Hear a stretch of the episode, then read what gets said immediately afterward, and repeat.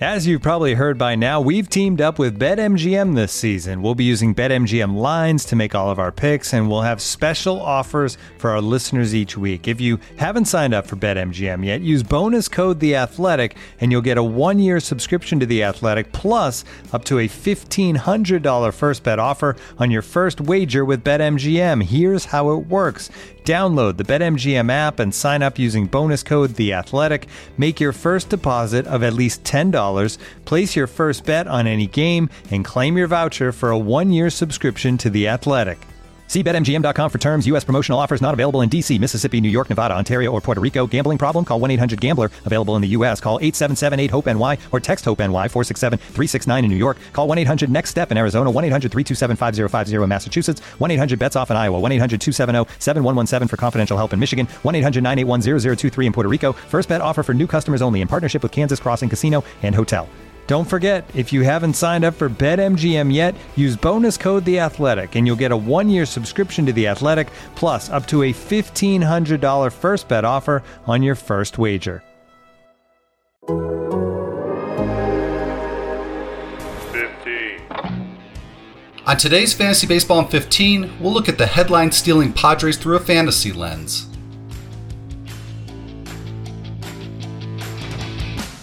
Like death and taxes. Dodger's been a Dodger. I have not had uh, three cold brews yet. It works great in a fantasy league. I'm just glad I am not at the dentist. Fantasy Baseball in 15 on The Athletic.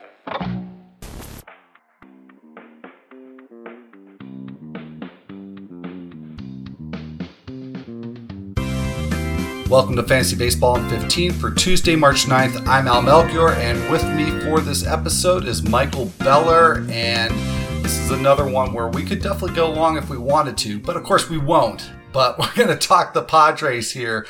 Uh, who's uh, who's the most intriguing player to you from a, a fantasy perspective? That's not you know Machado or Tatis because those are the obvious uh, Tatis especially, but it's just it's up and down this roster, Al. I mean, it's just so much fun. And you know, I I built the schedule, our team preview schedule here, and I'm not going to say I purposely steered the most interesting teams toward my days and let DVR have like the Pirates and the Orioles of the world. But I- I'm happy that it worked out in a way where I get to talk Padres. Hmm, very coincidental. Interesting. All right. Well, to help us uh, sort out this loaded Padres roster is Dennis Lin, who writes about the Padres, covers them for The Athletic. Uh, so, Dennis, thank you so much for coming on. A lot of fun stuff to talk about here. Thanks for having me. Yeah, absolutely. So, uh, of course, a busy off season uh, for the Padres, and one of the moves that now has sort of uh, been pushed to the background is the signing of uh, Ha-Seong Kim, and that creates a bit of a logjam there. I think people were pretty excited about Jake Cronenworth after 2020. So, how do Kim and Cronenworth wind up in the uh, the lineup together, or is somebody really going to lose some playing time? I think at the time, uh, the Padres agreed to a four year deal with Ha-Seong Kim. Um, and this wasn't the only reason, but this was part of their thinking. They kind of assumed there was going to be a DH in the National League. Uh, as of right now, this recording, uh, that looks unlikely, uh, maybe barring a last second deal, but they, uh, they liked his versatility, whether there's going to be a DH or not. So, I mean, this guy's a former shortstop in the uh, KBO very athletic, uh, good fielder so far. By all accounts, he's really impressed at second base in spring training. Uh, but they, they they like just the overall skill set. Um, the big question with Kim is whether the uh, the hitting is going to translate to the U.S. As you guys probably have noticed, there haven't been too many Korean-born players that have come over to the U.S. and succeeded. And Kim's actually talked openly about wanting kind of to kind of be the the first to kind of establish himself and uh, pave the way for other guys to come over. Uh, but the uh, the velocity is going to be totally different in the U.S. He's already seeing that in the Cactus League uh, from the KBL, so uh, that's going to be a major adjustment. So it's a big question mark with him whether he's going to be able to uh, transition smoothly and quickly to the U.S. And also, a quick note with his contract is that he can be sent down to the minors the first couple years of his contract uh, without his consent. So that's an option for the Padres and possibly something that has become maybe a little more likely um, now that it looks like there's not going to be a DH. But um, again, he can play second base, shortstop, third base. Uh, I've seen some time there as well in the spring, and they're expecting they're going to need a lot of at bats to go around and guys to uh, you know play this season, uh, going from 60 to 162. on the schedules. So I'm sure there's going to be opportunities for him, and they're uh, they're pretty confident, or else they wouldn't have given him a four year deal worth uh, 28 million.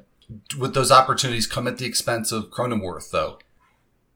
Yeah, it's uh, it's possible uh, based on who's playing well and hitting well. Uh, they're going to um, a lot playing time that way. So it hasn't really been sorted out yet this early in spring, but uh, just depending on who's you know swinging a hot bat at the time, I think that's that's definitely possible. But they're still of the mind that these guys are both versatile and they'll both find you know playing time for them, especially Cronenworth because he's kind of already proved himself a little more in the majors, and he can even you know bounce out to the outfield if they really need it. So that's uh, that's an option for Cronenworth. But I don't see uh, Cronenworth being unseated as the primary second baseman anytime soon. Kim will have to prove himself, and even if he does, they'll find ways to get Cronenworth's bat in there. You know, especially as a left-handed hitter. All right. Well, that's encouraging then in terms of both of these hitters. And, you know, you talked about Cronenworth maybe picking up some time in the outfield. And of course, uh, one of the occupants there is Tommy Pham, and he's had no shortage of, of health issues over the past year or so. Um, how is he looking so far this spring in terms of his health? He said early in camp he was maybe about 80% physically, which uh, might sound alarming, um, but Tommy Pham's a very honest, candid person. So I think it was just a frank assessment of where he's at. Um, I mean, he was stabbed in the lower back, uh, off-field incident in the off season. Um, said he still can't really squat or deadlift heavy weights, but you don't really need to do that to uh, swing a baseball. Uh, but he has had some pretty legitimate, pretty uh, serious, significant ailments over the last couple years that, you know, he's still coming back from, including, um, you know, kind of a elbow that still gives him some trouble from time to time. Um, so he's, uh, he's had a rough start to spring training, especially at the plate, but he's also dealing with, um, a, a, new contact lens uh, situation. Uh, he has a, he's an eye condition that he's played with forever, and that you know requires some extra maintenance there but he's pretty confident that by the, by, by the time opening day rolls around, he'll be uh, closer to 100% and uh, ready to contribute. Even though, you know, with him, he's another guy who could have benefited from the DH, but he's, uh, he's a guy who's historically, when he's been on the field, always gone on on base. So I would expect if he's, if he's healthy enough opening day, he'll definitely be in there. Looking for an assist with your credit card but can't get a hold of anyone? Luckily, with 24 7 US based live customer service from Discover, everyone has the option to talk to a real person anytime, day or night. Yep, you heard that right. You can talk to a real human in customer service anytime. Sounds like a real game changer if you ask us. Make the right call and get the service you deserve with Discover. Limitations apply. See terms at discover.com/slash credit card. Dennis, at the start of the show, Al asked me who I'm most excited about who's not in the Tatis Machado division of this Padres team. And I didn't want to give my answer away because I knew I was going to ask about him once I got the mic in my hands. It's Blake Snell. I am so excited to see what the Padres are going to do with him, specifically with respect to his innings and not just his season long innings, but how willing they are uh, to let him go deep into games. That was something that, for whatever reason, Kevin Cash and the Rays just weren't super comfortable letting him do start in and start out. As we are a little bit less than one month away from opening day, do we have a feeling for how Jayce Tingler and the Padres are going to treat Blake Snell and how deep they're going to let him go into games? He's talked a lot about looking forward to uh, having more freedom and uh, proving that he deserves that freedom or that extra freedom that he didn't quite have in Tampa Bay. But I think this is going to be a gradual thing, not a you know sudden drastic difference between what he was doing with the Rays and what he's going to do with the Padres. Just because, uh, again, this is uh, this is going to be a steep ramp up for every pitcher, so they're not going to turn him loose right away. Uh, he's not going to be pitching seven, eight innings at the start of the season.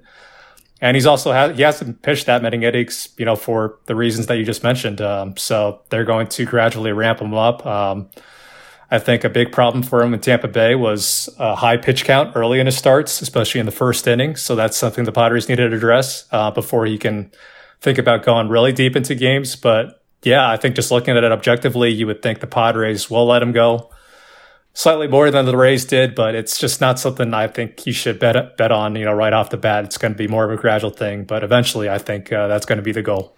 This is one of those teams, as Al referenced right off the top, that we could do easily 30 or 45 minutes on. I mean, we could do 15 minutes on this rotation alone with the additions of Snell, Darvish, and Musgrove added to Dinelson Lamet and Chris Paddack. But for the time being, I want to move into the rotation, or excuse me, into the bullpen. A very strong back half of the bullpen here with Drew Pomeranz, Emilio Pagan, Mark Melancon, Keone Kela. All of those guys have pitched in high leverage situations for multiple seasons. Any of those guys is capable of closing.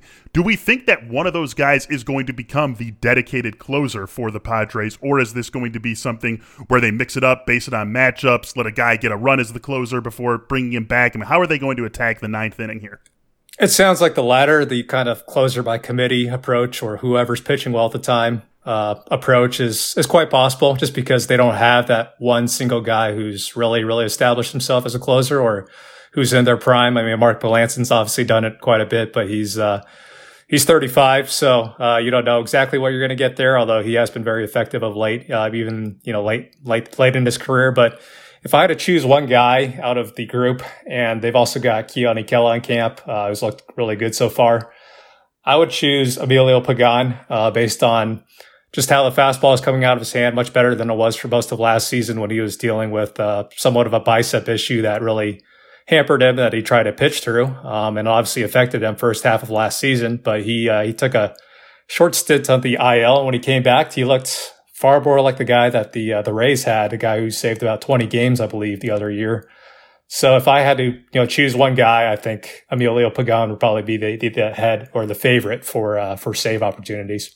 Well, as uh, Michael alluded to, the, the rotation is just loaded. Uh, the bullpen, the front and the back halves really are very deep and, and loaded. So, um, you know, it just seems hard to believe that with all the additions that the Padres have made, as much talent as they have, they still have good prospects in the pipeline and uh, we're eagerly awaiting Mackenzie Gore to make his debut. But is there room for him this year? And if so, how soon do you imagine we will see him in the rotation?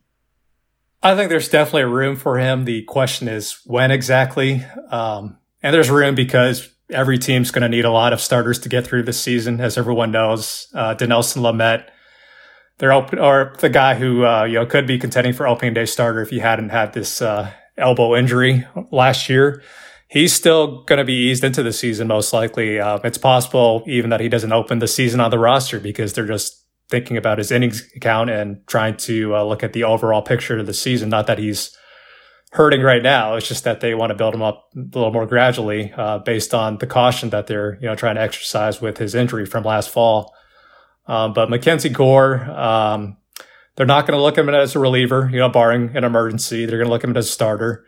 And I think if he has a really strong finish to camp, he does have a chance to be in there, especially if they go with the six man rotation on opening day, and especially if Dinelson Lamet, you know, isn't fully ready to go, or they deem that he's not fully ready to go. So I think uh, if they need to call a guy, um, he might be the first call, but uh, it still remains to be seen if he can uh, get his control, um, command in order. His first Cactus League start was a little bit wild but he's a guy who really thrives in game game competition. He didn't have it last year, and now that it's back, I think uh, the Pirates are the mind that he's going to be in pretty good form come April first, or you know if they need him a little after that, he's uh, he's also going to be in good form too. So I think he's in a much better place than he was last summer when he was dealing with some mechanic things, and you know he's 22 now and he's just about ready. So I think uh, we'll see him early in the season. All right, so we definitely should not be sleeping on Mackenzie Gore, and also wanted to follow up uh, uh, asking about Lamet. So got got a two for one with your response there, so much appreciated. And just to wind up here, another prospect uh, that's been uh, uh looking good, uh, Ryan Weathers. I, I, know that he's being discussed as a, a, bullpen option, but is there any chance that he could start this year too? Yeah, the Padres love him in either role. Um, probably more immediately in a bullpen role if they do need him, and they still view him as a long term starter because he has you know multiple above average pitches. Uh, but he's also up to 98 this spring. He's in uh, much better shape than he was the year before. I know that's a cliche, but he really is. He's lost a lot of weight, uh, throwing harder. And they just think a guy like him, especially a lefty, profiles well in the bullpen if they need him there. Um, his uh, his playoff experience against the Dodgers when he retired four guys without uh, giving up a run um, as a 20 uh, year old at the time that, that, was really impressive and that gave him a lot of confidence. So I think he's you know carry that into this spring and he's looking even better than ever. So I think if if you're looking at possible opening day bullpen options, um, Ryan Weathers is a very strong candidate for that. And if not, they're going to keep stretching him out. And, uh, you know, again, teams are going to need starters. So he's an option for that as well. Although I think the bullpen option is a little more legitimate this year. Well, certainly a lot of players to talk about here. Got to a lot of them in this uh, podcast. Uh, we are going to have to wrap up this episode of Fantasy Baseball in 15. If you're enjoying this podcast on a platform that allows you to leave a rating and a review, we would greatly appreciate it if you did take the time to do that. And also if you took the time to fill out our listener survey, just click on the link provided in the show notes. So, Dennis, thank you so much for uh, dropping in and uh, breaking down the Padres with us. Thanks, guys. Appreciate it. All right. So, for Dennis Lin and for Michael Beller, I'm Al Melchior, and we'll be right back here on Wednesday.